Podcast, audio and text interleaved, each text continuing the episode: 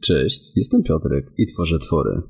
Przedstawiam Wam kontent około psychologiczny.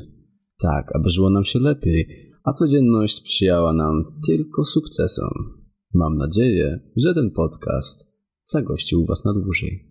Byli, żyli trzej Japonii. Jach, Jachcendrach, Jachcendrach, Cendroni. Byli, żyli trzy Japonii. Sipi, Sipi Dripi, Sipi Dripi, Pomponi. Ożenili się Jachsipi, Jachcendrach, Sipi Dripi, Jachcendrach, Cendroni, Sipi Dripi, Campoponi. Jach miał córkę Szach. Jachcendrach miał córkę Szach Szarach. Jachcendrach Cendroni miał córkę Szach Szara Szarani, Fudzifajkę. Kto powtórzy całą bajkę? Witam Was bardzo serdecznie w kolejnym odcinku ze sztuki manipulacji człowiekiem Roberta Cialdiniego i od dzisiaj zaczynamy z punktu wyzyskiwaczy. Nie ma co owijać, tylko zaczynamy. Zastanawiające, że pomimo ogromnego rozpowszechniania automatycznych wzorców zachowań w teraźniejszości i pomimo grożącej nam jeszcze większej ich roli w przyszłości, większość z nas tak niewiele o nim wie. Być może właśnie dlatego, że wykonujemy je mechanicznie, bez zastanawiania się. Jakiśkolwiek by nie był ich powód naszej ich nieznajomości, o jednym na pewno warto pamiętać. Mechaniczne wzorce zachowań czynią nas kompletnie bezbronnymi wobec tych, którzy wiedzą, jakie są zasady ich działania. By lepiej zrozumieć wynikające stąd niebezpieczeństwo, przyjrzyjmy się jeszcze raz pracom etologów. Okazuje się, że nie tylko badacze z zachowania zwierząt, ze swoimi nagranymi odgłosami piskląt i kłębkami kolorowych piórek, powiedziałem o tym w poprzednim odcinku, byli oni w stanie wykryć, w jaki sposób można zaktywizować automatyczny wzorzec. Istnieją bowiem zwierzęta uprawiające mimikrę, czyli udawanie posiadany cech wyzwalaczy charakterystycznych dla przedstawicieli innych gatunków. Pozwala to im wywoływać dla własnej korzyści automatyczne wzorce zachowań obu gatunków. Rozważmy śmiertelną sztuczkę uprawianą przez krwiożerce samice pewnego gatunku ciem. Na szkodę samców innego gatunku ciem. Zrozumiałe, że szamce Protinus skrupulatnie unikają krwiożerczych samic Potorius. Jednakże poprzez wielki, wieki selekcji naturalnej samicom tym udało się zlokalizować słaby punkt swoich ofiar. Mianowicie samce Podinus zupełnie tracą głowę na widok pełnej sekwencji błysków wydawanych przez samice ich własnego gatunku, a sygnalizujące ich gotowość seksualną. Po prostu błyski te wyzwalają u samców ich własny lot gotowy. Zbliżają się do źródła błysków, a tam czekają na nich nie samice ich własnego gatunku, lecz krwiożercze Potuns które stosują mimikrę, ściągając samca w objęcia nie miłości, lecz śmierci. Badania te zrobił Lloyd w 1965 roku. Owady w ogóle zdają się najczęściej wykorzystywać automatyczne wzorce zachowania swoich ofiar i nierzadko ta eksploatacja automatyzmów ofiary kończy się jej śmiercią. Często napotkać można także zabójcze przypadki eksploatacji automatyzmu. Na przykład mała rybka o szablistych zębach, zwabną blenie, Wykorzystuje pewien dosyć niezwykły program współpracy, jaki wykształcił się między dwoma innymi gatunkami ryb. Współpraca tych dwóch gatunków polega na tym, że ryby duże są czyszczone przez rybki małe. Rybka po prostu jest czyszczona. Jest to taki zwany taniec sprzątaczki. Wyzwala on automatyczną reakcję ryby dużej, polegającą na znieruchomieniu, otworzeniu pyska dzięki czemu czyścicielka może swobodnie wpłynąć do jej paszczy i wyciągnąć pomiędzy jej zębów czy oskrzali różne grzyby, pasożyty, które się tam zalęgły. Dzięki takiej, po zazdroszczenia godnej współpracy, mała rybka ma darmowy obiad, a jej partnerka jest czysta i schludna jak przystało na dużą rybę. Wszystko byłoby dobrze, gdyby czasami nie pojawiała się szebnozablista zembleny. Potrafi ona bowiem podpłynąć do dużej ryby naśladując taniec sprzątaczki. Widok owych pląsów wyzwalał do ryby charakterystyczne znieruchomienie? Co wykorzystuje owa ryba, wyrywając z pyska kawał żywej mięsa i ucieka na dosyć bezpieczną odległość, zanim unieruchomiona ofiara nie otrząśnie się ze swojego automatyzmu. W walce o przetrwanie przedstawiciela niemalże każdej formy życia wyłączyli się takimi mikry, potrząsłszy od najprostszych zarazków, przybierając pozory istotnych właściwości hormonów czy substancji odżywczych, Owe sprytne bakterie czy wirusy mogą uzyskać wstęp do zdrowej komórki z ochotą. Może to być monokuleoza czy zwykłe przeziębienie. Wykrycie podobnych nadużyć w naszej własnej ludzkiej dżungli nie będzie dla nas żadnym zaskoczeniem. Również w obrębie własnego gatunku napotkać można bezwzględnych wyzyskiwaczy żerujących dzięki mimikrze na ludzkich automatyzmach. Choć co prawda automatyzmy te mają charakter niewrodzonych sekwencji zachowań, lecz reguł i stereotypów, których nauczyliśmy się wierzyć. Niektóre z nich są słabsze, inne za to silniejsze. Jednak wiele z nich w ogromnym stopniu steruje przebiegiem naszego zachowania. Jesteśmy poddani ich oddziaływaniu od tak wczesnego dzieciństwa i są one nas rzeczywistością, że rzadko w ogóle je zauważamy. A jednak te reguły rządzące naszym zachowaniem mogą łatwo zostać zaobserwowane z zewnątrz i równie łatwo mogą się stać niezwykle skutecznym narzędziem, na którego można dla nas wpłynąć. Pamiętacie, jak w pierwszym odcinku opowiadałem znajomej w sklepiku z pamiątkami? Choć za pierwszym razem zupełnie przypadkowo skorzystała na regule drogi równa się dobry, nie zajęło oczywiście wiele czasu nauczenie się, by wykorzystywać tę regułę w sposób zamierzony i systematyczny. Teraz, kiedy nadchodzi sezon turystyczny, każdy niechodliwy towar próbuje sprzedać, podnosząc najpierw jego cenę. Gdy nieświadomi niczego turyści dają się wpuścić w ten mechanizm, znakomicie wzrasta opłacalność jej sklepiku. Gdy towar mimo tego nie schodzi, znajoma może go jeszcze przyczenić i napisać nową cenę znacznie niższą, choć dla niej nadal opłacalną, cenę pod starą. W ten sposób zachęca się do kupna tych, którzy polują na dobrą kazy i oczywiście nadal wykorzystuje regułę drogi równa się dobry, choć w nieco zmienionej postaci. Nie jest to jedyna osoba, która wpadła na wykorzystanie tej reguły w takiej postaci. Kulturysta i pisarz Leo Rosten przytacza przykład pomysłowej eksploatacji tej reguły przez dwóch braci, Sida i Harego. W latach 30. prowadzili oni sklep konfekcją męską niedaleko miejsca, miejsca zamieszkania. Zawsze, gdy jakiś nowy klient przymierzał garnitur przed wielkim lustrem i pytał o cenę, Sid udawał niedomaganie słuchu. Krzyczał do swojego brata, Harry, ile weźmiemy za ten garnitur? Po czym przykładał rękę do ucha, a Harry odkrzykiwał, za ten wspaniały garnitur z czystej wełny 45 dolarów, co jego rzekomo głuchowy brat kazał sobie jeszcze dwa razy powtarzać, tak by ta cena dobrze wypadła w uszy klienta. Po czym Sid Wracał się do klienta i stwierdzał, on mówi, że 25 dolarów. Wielu klientów korzystało z niebywałej okazji i płaciło czym prędzej 25 dolarów umykając ze sklepu wraz z garniturem, zanim biedny Sid był w stanie wykryć swoją pomyłkę. Przejdźmy teraz do sztuki judo. Każda kobieta wytrenowana we wschodniej sztuce walki judo może skutecznie bronić się przed napastnikiem, niemalże nie używając własnych sił. Samemu dawno, dawno temu troszkę trenowałem i wiem na czym to wszystko polega. Wykorzystujemy tutaj siły drzemiące w takich regułach jak grawitacja, zasada dźwigni czy inercja. Kobiety potrafiące umiejętnie wykorzystywać te reguły można bez trudu pokonać znacznie silniejszego przeciwnika. Podobnie rzeczy mają się z wyzyskiwaczami narzędzi wpływu społecznego, które niemalże wcale nie posługują się własną siłą poprzestając na tej, która drzemie w stosowanych narzędziach. Ma to tę dodatkową zaletę, że poddane manipulacji ofiary ulegają jej pozornie dobrowolnie i bez żadnego nacisku zewnętrznego. Ulegają nie wyzyskiwaczowi, lecz po prostu psychologicznym siłom natury. Nie od rzeczy będzie tu przytoczyć jakiś przykład. Odwołuje się on jednak do reguł zarządzanych naszym spostrzeganiem świata, czyli do zasady kontrastu, wpływającej na sposób, w jaki widzimy różnice między dwoma rzeczami pokazywanymi nam jedna po drugiej.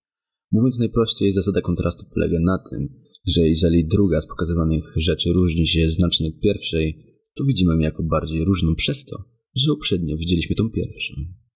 Tak więc, gdy podniesiemy najpierw lekką, a potem ciężką walizkę, ta druga wyda nam się cięższa, niż wtedy, gdybyśmy wcale nie podnosili tej pierwszej. Zasada kontrastu jest dobrze udowodniona na gruncie psychofizyki i odnosi się nie tylko do ciężaru, ale i do wszystkich innych wrażeń. Jeżeli porozmawiamy na przyjęciu z bardzo atrakcyjną osobą płci przeciwnej, a potem rozmawiamy z osobą o nadal przeciwnej płci, ale za to już niezbyt atrakcyjną, to ta druga wyda nam się jeszcze mniej pociągająca niż w rzeczywistości. W istocie badania przeprowadzone na uniwersytetach stanowych w Arizonie i Montanie sugerują, że nie jesteśmy zadowoleni mniej z naszej urody, naszych partnerów, wskutek nierealistycznie zawyżonych ideałów urody jakimi oczywiście bombardują nas mass media. W jednych z tych badań studenci oceniali zdjęcia przeciętnych dziewczyn, a studentki oczywiście zdjęcia przeciętnych chłopaków, jako mniej atrakcyjne, jeżeli bezpośrednio przedtem przyglądali ogłoszenia w popularnych magazynach. W innych badaniach studenci oceniali atrakcyjność pewnej kandydatki na randkę w ciemno. Kiedy podczas dokonywania oceny studenci oglądali jeden z odcinków serialu Aniołki Shariego, ocena wpadała znacznie niżej wtedy, kiedy oglądali oni inny program. Niepospolita uroda, które kryjące aniołki, najwyraźniej powodowała spadek atrakcyjności kandydatki na randkę. Takie badanie przeprowadził Kendrick i Gutierrez w 1980 roku. Inny przykład działania zasady kontrastu jest często wykorzystywany jako demonstracja dla studentów w laboratorium psychofizycznym. Każdy student po kolei zasiada przed trzema miskami. W jednej jest woda gorąca, w drugiej zimna, a w trzeciej letnia. Zadaniem studenta jest włożyć jedną rękę do wody zimnej, jedną do gorącej, podtrzymać je tam przez chwilę, po czym obie włożyć do wody letniej.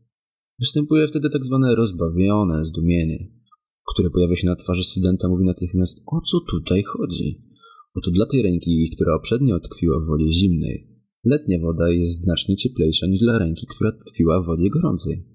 A jednak obie ręce dokładnie tej chwili są w tej samej miejsce.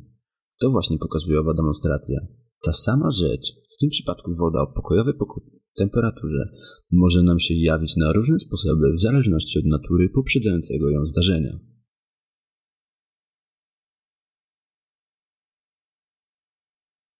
Występował dokładnie przy zasadzie kontrastu może występować nam dla nas mem. Jesteśmy u dentysty i pytamy się, co można zrobić, żeby mieć bielsze zęby. A na to dentysta może nam odpowiedzieć: Niech pan spróbuje nosić ciemną koszulę. To jest doskonały przykład zasady kontrastu. Małe, zgrabne narzędzie wpływu w postaci zasady kontrastu nie pozostaje rzecz jasna niezauważone przez licznych praktyków. Wielką zaletą tej zasady nie jest tylko to, że działa, ale że działa ona w niezauważalny sposób dla tych, którzy ją wykorzystują, by do nas, by nas na coś namówić. Mogą to czynić w ogóle nie zdradzając, że zorganizowali całą sytuację właśnie w taki sposób, by nas namówić. Dobrym przykładem są sklepy odzieżowe. Załóżmy, że do eleganckiego sklepu wchodzi mężczyzna i mówi, że na wstępie chciałby kupić trzyczęściowy garnitur i sweter. Gdybyś był sprzedawcą, w jakiej kolejności pokazywałbyś mu te rzeczy, aby doprowadzić go do wydania jak największej sumy pieniędzy? Sklepy odzieżowe instruują swój personel, aby najpierw pokazać rzecz najkosztowniejszą, ponieważ zdrowy rozsądek może tu podpowiadać strategię odwrotną. Skoro człowiek wyda już pokaźną sumę na kupno garnituru, dalsze wydawanie pieniędzy na sweter może nie przychodzić mu z wielką niechęcią. A jednak handlowcy wiedzą lepiej i zachowują się zgodnie z tym, co dyktuje zasada kontrastu. Najpierw należy sprzedać garnitur, gdy przyjdzie bowiem do oglądania swetrów, to ich cena faktycznie niby może być wysoka, lecz po prostu wyda się niższa przez porównanie z uprzednio rozważonymi cenami garniturów. Wydanie 90 dolarów na sweter może się wydać dosyć ekstrawaganckim pomysłem, ale mniejsza jest na to szansa u kogoś, kto właśnie wydał 500 dolarów na garnitur. Bo przecież co to jest 90 dolarów przy tym? Tą samą zasadę stosuje się do klienta, który chce do garnituru dokupić jakąś drobniejszą konwekcję, czyli koszulę, pasek bądź buty. Przeprowadzone badania potwierdzają, że działa tu właśnie zasada kontrastu. Analitycy de decyzji konsumenckich Whitney, Habin i Murphy potwierdzają swojej psychologii perfazji i motywacji w sprzedawaniu towarów. Mówią tak. Co ciekawe, kiedy przeciętny klient wejdzie do sklepu odzieżowego z zamiarem nabycia garnituru, prawie zawsze płaci więcej za różne dodatki, kiedy kupuje je raczej po niż przed zakupem garnituru. Przeczytam teraz pewien list, który doskonale pokazuje to, jak zasada kontrastu może być wywierana nawet na naszych najbliższych. Cytując: Kochani mamo i tato, nie pisałam do was od czasu mojego wyjazdu na studia i naprawdę jest mi przykro, że mogłam być, być tak bezmyślna i nic do was nie napisać wcześniej. Teraz jednak opowiem wam o wszystkim, co się u mnie wydarzyło. Tylko bardzo proszę, usiądźcie przed przeczytaniem dalszej części tego listu. Dobrze? No więc u mnie już teraz wszystko jest naprawdę nieźle. To pęknięcie czaszki i wstrząs mózgu, który miałam wtedy, gdy wyskoczyłam z okna akademika zaraz po moim przyjeździe, Wybuchł wtedy pożar. Już prawie wszystko jest wyleczone. W szpitalu byłem tylko dwa tygodnie. Teraz widzę już prawie całkiem normalnie, a te okropne bóle głowy miewam tylko już raz dziennie. Na szczęście ten pożar akademika i mój skok z okna widział nalewacz na stacji benzynowej. To właśnie on zadzwonił po straż pożarną, karetkę pogotowia, odwiedzał mnie w szpitalu, a ponieważ nie miałem gdzie mieszkać, bo akademik się spalił, był tak miły, że zaprosił mnie do swojego mieszkania i pozwolił mi tam mieszkać. No właśnie, jest to tylko pokój w suterenie, ale za to bardzo fajnie urządzony. On jest bardzo sympatycznym chłopcem, bardzo się kochamy i zamierzamy się pobrać. Nie ustaliliśmy dokładnej daty ślubu, ale odbędzie się na pewno zanim moja ciąża stanie się bardziej widoczna. Tak, kochani rodzice, spodziewam się dziecka. Wiem, jak bardzo chcecie zostać dziadkami i świetnie sobie wyobrażam, jak ciepło przywitacie mojego dzidziusia. Jestem pewna, że obdarzycie go taką miłością, poświęceniem i czułą opieką, jakimi obdarzyliście mnie, kiedy byłam dzieckiem. Powodem opóźnienia daty naszego ślubu jest to, że mój chłopak cierpi na drobną infekcję, którą zresztą zaraziłam się od niego, a która chwilowo uniemożliwia nam pomyślne przejście przed przedmałżeńskie badania krwi. Jestem pewna, że przyjmiecie mojego chłopaka do naszej rodziny z otwartymi ramionami. On jest bardzo fajny i choć niespecjalnie wykształcony, ma jednak naprawdę duże ambicje. Teraz, kiedy już wszystko wiecie o moim obecnym życiu, chciałam wam powiedzieć, że nie było żadnego pożaru w akademiku, nie miałam pęknięcia czaszki ani wstrząsu mózgu. Nie byłam w szpitalu, ani nie jestem też w ciąży. Nawet nie jestem zaręczona. Niczym się nie zaraziłam. Nie mam przecież chłopaka. Ale w tym semestrze dostanę dwóje z fizyki i z trzema minusami z chemii przejdę dalej. Chciałabym więc, żebyście wiedzieli i spojrzeli na te stopnie z odpowiedniej perspektywy. Wasza kochająca córka, Zuzia. Ten list, który napisała ta studentka do swoich rodziców, jest doskonałym pokazem tego, jak zasada kontrastu może działać nawet na naszych najbliższych. Tak więc z punktu widzenia sprzedawcy Znacznie korzystniej jest pokazywać najpierw droższy artykuł, w wypadku bowiem kolejności odwrotnej nie tylko nie wykorzystują zasady kontrastu, ale wręcz obracają przeciwko sobie. Pokazując produkt tani jako pierwszy z kolei, produkt drugi zaś jako drugi, można tutaj wydawać się o wiele, wiele droższy względem tego pierwszego. Zatem manipulując kolejnością pokazywania produktów o wysokiej i niskiej cenie, można doprowadzić do tego, że cena określonego artykułu będzie się wydawała niższa bądź wyższa. Dokładnie tak samo jak ta temperatura. Może być ona wyższa bądź niższa w zależności od temperatury wody, w której nasza ręka tkwiła poprzednio. Sprytne wykorzystanie zasady kontrastu oczywiście nie ogranicza się do zasady jedynie sprzedawców odzieży. Działa to również w nieruchomościach. Był pewien pracownik, nazwijmy go Phil. Wprowadzał on mnie do sprzedawania domów. Jedną z pierwszych rzeczy, jakie zauważyłem w postępowaniu Phila, było to, że kiedy przystępował do pokazywania ofert firmy, zwykle zaczynał od zawiezienia klientów do dwóch kolejnych domów znajdujących się w kiepskim stanie, a przy tym z wyraźnie zawyżoną ceną. Kiedy zapytałem go, dlaczego tak robi, roześmiał się. Powiedział mi, że domy nie są do sprzedania, a jedynie do oglądania przez klientów. Obejrzawszy na wpół zrujnowany, a przy tym drogi dom, klient nabiera odpowiedniego nastawienia do późniejszego oglądania propozycji. Po prostu z reguły zyskują oni porównanie z drogą ruiną oglądaną na początku. Nie wszyscy sprzedawcy, których pracowałem, posługiwali się tymi domami. On robił to dlatego, że bawił go ten błysk wokół klienta, który pokazywał mu dom naprawdę przeznaczony na sprzedaż. Sami mówili, taki dom naprawdę wyglądał wspaniale po poprzednim obejrzeniu jednego czy dwóch paskudstw. Również sprzedawcy samochodów wykorzystują tę zasadę. Oferty są składane z reguły po wynegocjowaniu zasadniczej ceny samochodu, powiedzmy za 15 tysięcy dolarów. Dodatkowa setka czy dwie za radio są po prostu drobiazgiem. Podobnie niewielkie wydają się sumy za takie dodatkowe przyjemności jak przyciemnione szyby, podwójne boczne lusterka, białe opony, i co tam jeszcze można włożyć do tego samochodu?